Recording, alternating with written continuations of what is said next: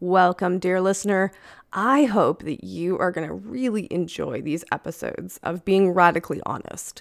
And in the spirit of being radically honest, we need to fess up. So here's the thing. We started this out calling it radical honesty, but it turns out there's somebody already out there using the term and even trademarked the term radical honesty. So from here on in, we are going to refer to this as radically honest instead. Enjoy the episode. Welcome to a new wonderful bonus series that I'm doing that is associated with my orgasmic life, but it's this whole other program that me and Dana are going on this adventure about. It's called Radical Honesty Real Talk Series. And I'm so excited to be going on this adventure with Dana. Um, you know, Our last time that we spent time together, we talked about what is radical honesty. Uh, so go check out that episode. And today we're going to get into how does radical honesty show up for us, both internally and externally. So Dana, you want to introduce yourself a little bit for uh, all the audience that doesn't know you yet? Awesome. So my name is Dana Ferrand. I am, so brief synopsis. Let's see. I grew up in a cult, became a dominatrix, Uh, grew a seven-figure business, sold it, and then became a coach to help people keep their head out of their ass to grow their own world domination plans. I love How's that. that. How's that's, that? The, that's the first time I've heard you introduce yourself. It's awesome. I'm like, wow. Ballsy. It's totally ballsy. I love it. Talk about radical honesty. There you go. There is the highlight reel. All, right, all well, the things that make me crazy. That's that's what you need to know no. to understand why I'm so fucking crazy. So in a good way. In a good all way. in a good way. In Absolutely. a good way.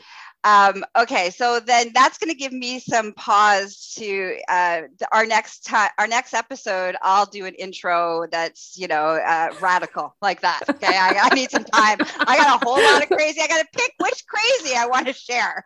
That was just totally off the top of my head. Like awesome. really, it's just it. like I yeah, it. I love it too. I may, I may use that everywhere. Boom, boom, boom. Done. So, okay. Let's talk about how is radical honesty showing up for you? First of all, actually, why do we, let's just give a little recap on what we are yeah. doing, like why we're doing this. Okay. Yeah. Cause it's kind of crazy, but at the same time, uh, what I'm seeing is that most people lie to themselves first and foremost. Right. It's like, yep. no, things are good. And, you know, it, and, and then that shows up in like addictions or staying too long in relationships that don't work for you or continuing on a business path that doesn't work for you because you've committed all this time to it. And we don't actually dig in and get honest with what do we really feel? What do we really want? Um, and so it's, it's about this s- symptom of not being radically honest, not being truly, truly dig down deep, hardcore honest leads to physical pain, emotional pain, financial pain. That would be the synopsis. That's a very good synopsis. Very Thank you. Very good. You're on fire. This I'm morning. on fire. Today. I know. I'm like, you go, girl. I love it. Um, uh, yeah. So basically you and I have been, you know, in uh, a friendship relationship for Three years now, I think three years. Yeah, it's got to be three years. Longer. Maybe I think longer. it's longer. I think it's longer than three years.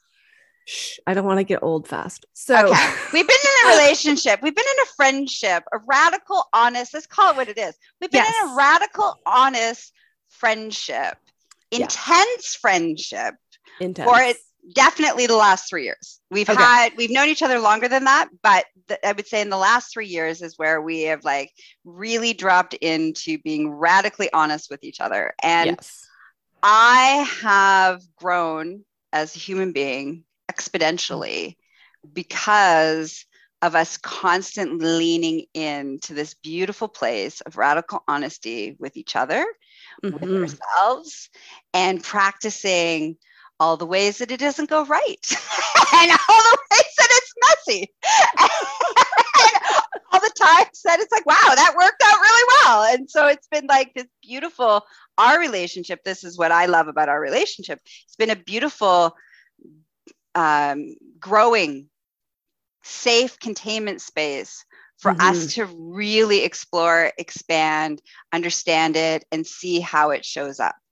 And from this, is we've birthed this great idea. And one of our, you know, long radical honesty hangout with each other. And we started to think about, well, what if we actually started to teach people this? What mm-hmm. would happen if we started to create space where we had an immersive experience where you came for a weekend and you experienced, not only learned about radical honesty, but got to practice it in a safe environment. Mm-hmm. And that Beautiful. Is what has been birthed. And so we have birthed it. And now we are going to do as a commitment to showing, showcasing what this looks like and what you might be getting yourself into every, every two weeks. Don't say it that way. The fun and debauchery that you're going to get yourself get into. into. I think that will appeal much more. Much better. And uh, do you have the dates in front of you of when it's in April? April, yeah, because I just changed it on the website. So April twenty-second to twenty-fourth in twenty twenty-two. Beautiful. In Toronto. And we'll have the link in the show notes and how you can get involved. Yes. Okay, so where are we going to, sh- who wants to go first? You want to go first? You're on fire. You want to go first? I am on fire. Thanks. I love it when those days click in where the brain just is like out of the way and it's full on channeled information just dropping in because it's so brilliant. So um, yeah, so the story that I wanted to, to bring out was a recent episode. So I have recently started dating again, um, both that I'm in an ethically non-monogamous relationship, which is now ending. So, you know, that gets kind of complicated, but regardless, I am dating again. And, uh, and in the world of, you know, online dating and digital apps and all these things, it's, it's quite the adventure. Mm-hmm. And it, you know what, I just want to segue in one piece. I have seen a remarkable number of men, because that's what I'm looking for. I'm looking for men. Um, not that this is a call out. Please do not reach out for me for a date. Go through the proper app.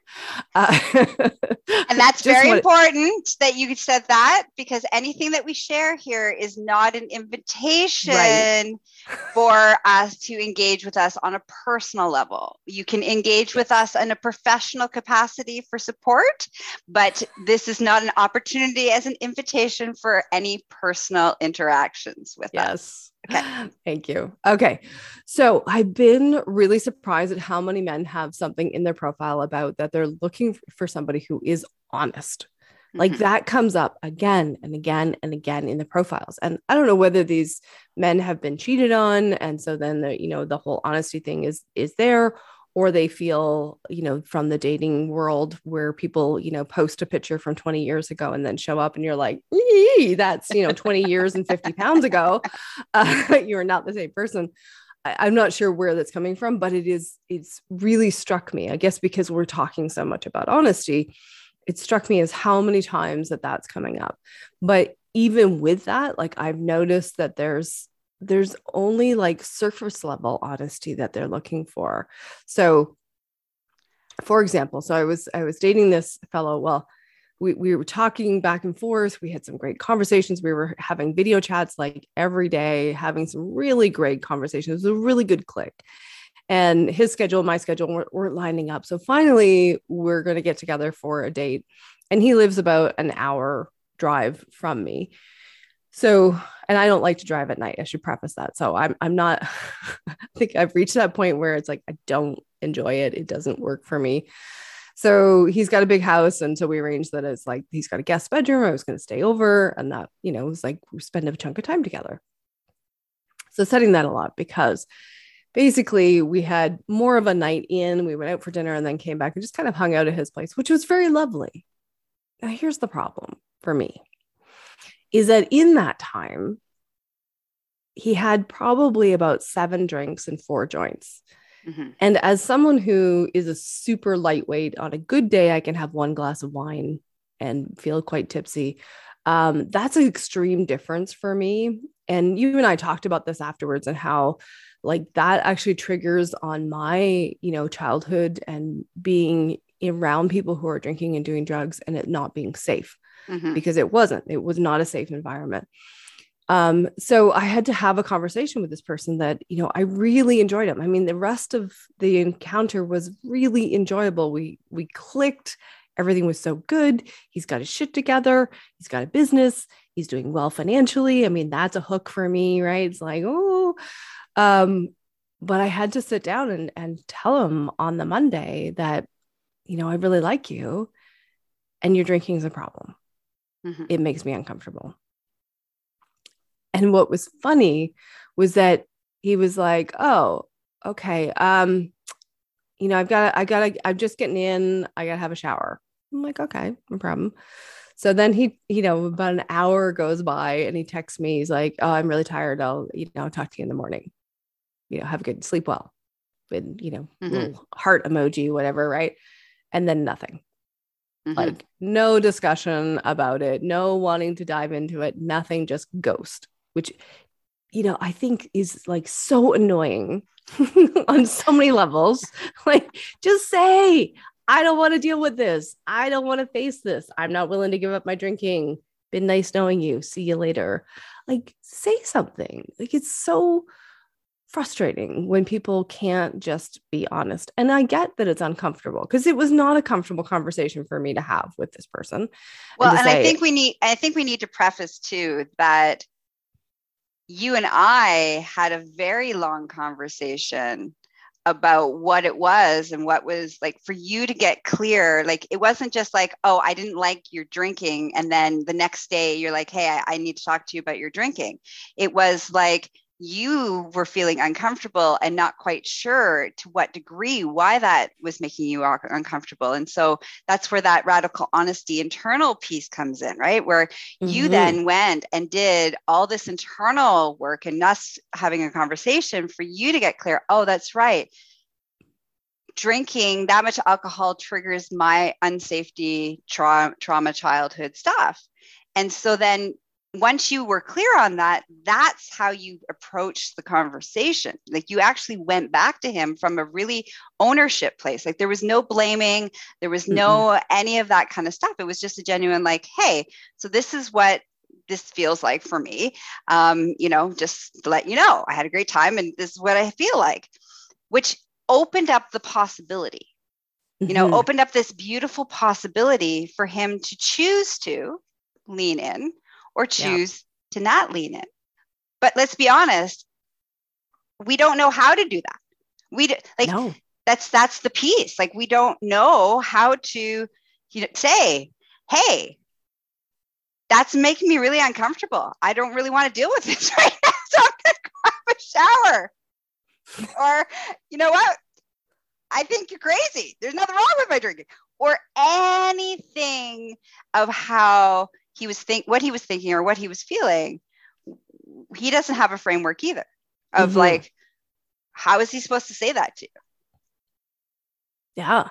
Yeah. He doesn't have somebody like you to call and go, okay, so this just got dumped on my plate. Now what, like, how do I deal with it? What's going on?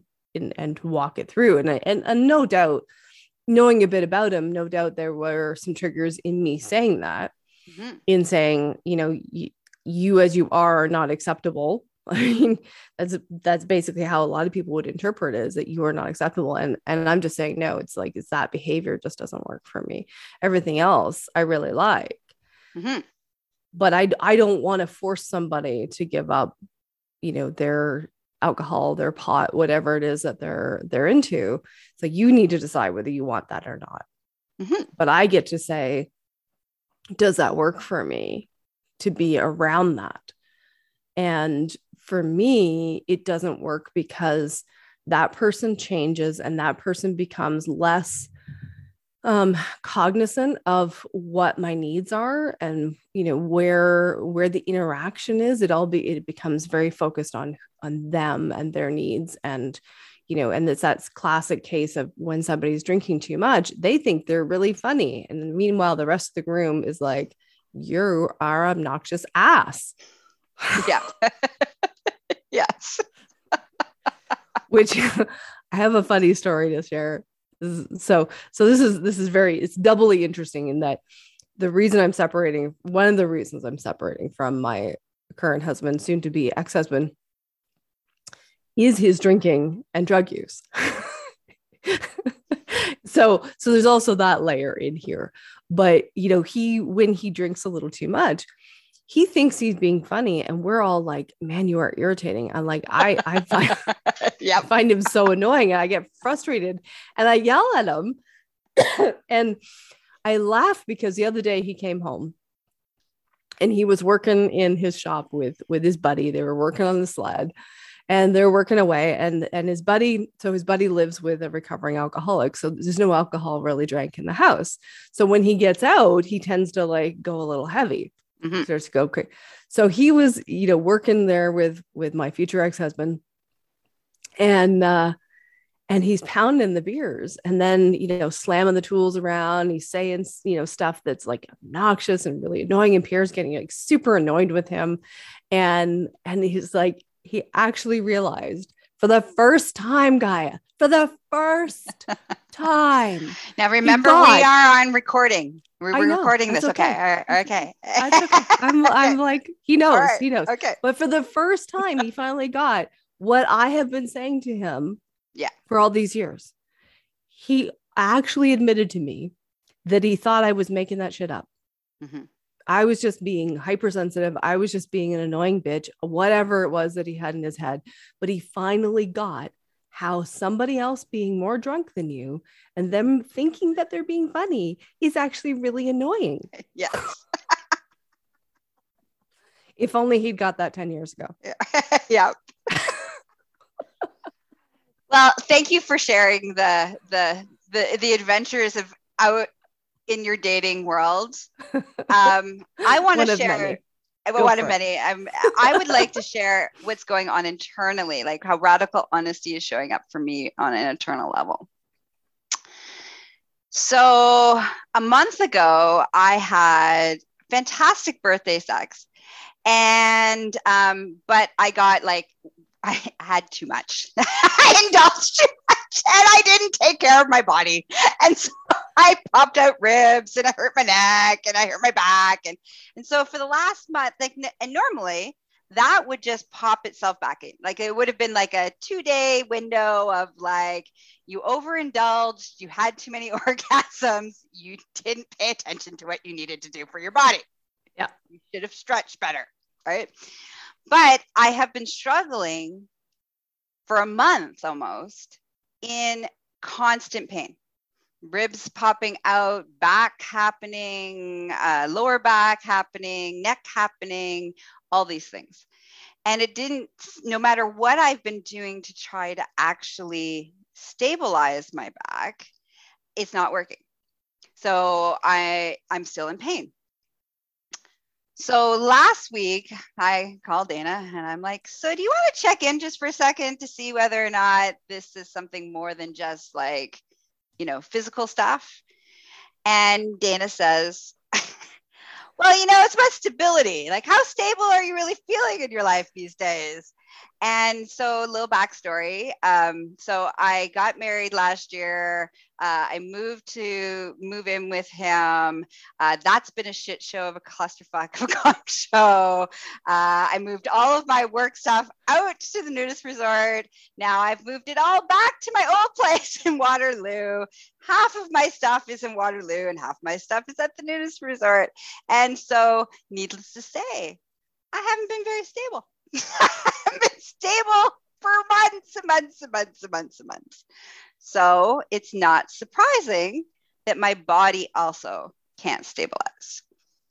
So here's where the ugly truth comes out. So Dana starts talking about stability, and I'm like, yeah, I don't, I'm not, I'm not ready to listen to this. I don't want to listen to this. I don't want, I know where this is going. I don't want to listen to this. I want to be vengeful. I'm angry and I want to be in a vengeful space. And the pace in order for me to be vengeful is to leave half of my stuff there so that my husband has to look at it. And like, not use those rooms. And not use those rooms mm-hmm. as punishment for the parts that he played in the the life gong show clusterfuck that is me at the moment. And so, and in my lifestyle. So I say to Dana, yeah, I'm not ready to look at that. I need to be vengeful. I'm going to sit with that vengeance and stay with it for a couple days. So it was about two days. So in that two days, my ribs are getting even worse. They're getting worse now that I actually cognitively realize that I'm actually only being doing this out of spite, and that is not actually serving me on any level whatsoever. Even though I've chosen to be vengeful, I now am aware of it. So because I'm aware of it, my body's like, are you fucking kidding me? All it takes is for you to make a different choice, do some different mindset, and your body could be better. But I'm like, no, I'm staying in the vengeance. I'm holding on to it. So finally, Sunday morning comes around. And I'm like, okay. And I check in. I go in, do some internal work with my subconscious. And I check in and I'm like, are we ready to let go of the vengeance? And all my subconscious is like, yeah, I think it's a good idea. We've had our, we've had our vengeance. It's actually not really working. Um, he's not even aware that we're doing it with vengeance. So it's, it's, it's like the worst vengeance plan ever. So my subconscious is like, you need to work on your vengeance plans, by the way, because this is not a really good one. And we would like our office back, please. That has a proper chair and a proper desktop and a proper, so you can do your computer work and you can do all the things. So I take the moment and I laugh throughout the process and I'm like, all right, I'm going to let go of vengeance and I'm going to do what needs to be do, done to create stability. What do I need to do to create stability? And then I started that process of having that. Now that I had the honesty of what was really going on and why I was doing what I was doing and my body was doing as a direct reaction to that, now I could start to course correct in how do I create stability. And so that's what this week, my whole week has been about, is like, how do I create, where am I feeling unstable and how do I course correct so that I can get stability back into my life so that my body can also drop back into its core stability, which is my rib cage and my abdominals and my lower back and all these things. So So that's the cray-cray, that the internal and the benefit of radical honesty with oneself and having other people that is also willing to call you out. Yes. Because it is, it is rather challenging. Like we both have looked at where was our internal process, but it is, it is challenging to see that on our own. Yes. And, you know, having somebody else, and it doesn't necessarily have to be a coach or a trained therapist, or like if you work with somebody else who's already learned how to be radically honest, um, it is easier for us to spot it in other people than in ourselves. And so yes. I think it's important to have that person that you know is equally committed to being honest, yes. that, so that they can actually call you out. Because there's a risk in calling somebody out and saying, listen, uh, I don't think that vengeance is actually working for you, Gaia, right? Like there's a, like, you know, there's a risk to that because so many people don't want to hear it. And, and so what I find, yeah, go ahead. I, was I find that most people hold back even when you initially ask, because I have asked for years, I've asked people to be honest. I'm like, all right, tell me what blind spots you see that I'm not seeing. Like, what do I need to work on? They're like, no, you're awesome. I'm like, come on. Like everybody has something. There's something that I'm doing that's annoying you. Just fucking tell me. Like, yeah. But people are afraid to do that. Yes. So we need to learn the skills of hearing the honesty and being yes. able to sit with it, and also being willing to risk saying the honesty. And how do you say that in a way that isn't about, oh, Gaia, I think you're like so pitiful for being spiteful. That's really like terrible. I don't know why I have to do that with a Valley Girl accent, but anyway. So I think, and that's, that's beautiful. And it's really important that we have consent. So here's the really important piece of this, is that you and I have made a commitment, a consensual commitment to each other, to call out each other when we see bullshit. Yes. And because we've consciously allowed that and given that each other permission to do so. So there's been many times where I've told you stuff that I'm like, ooh, if I had said this to anybody else, I would get disowned. And there's plenty of times where you've said shit to me that I'm pretty sure you get disowned if you said that to anybody else.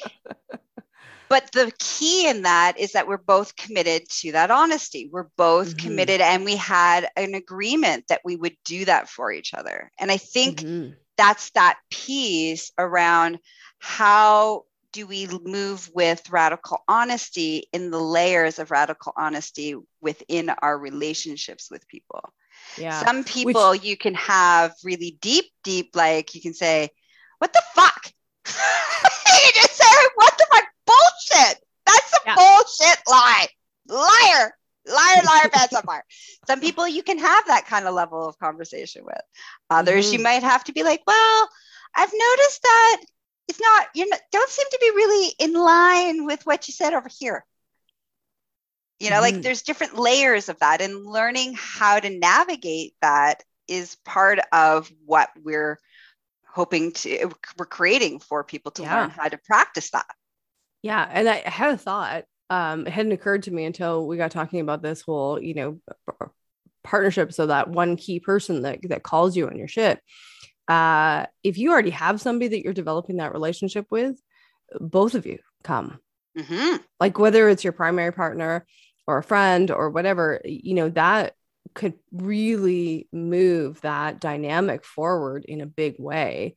If you're both sharpening your skills of how to be radically honest, practicing it, diving into it, finding that container to be safe, all of those pieces. So anyway, just a, just a thought for.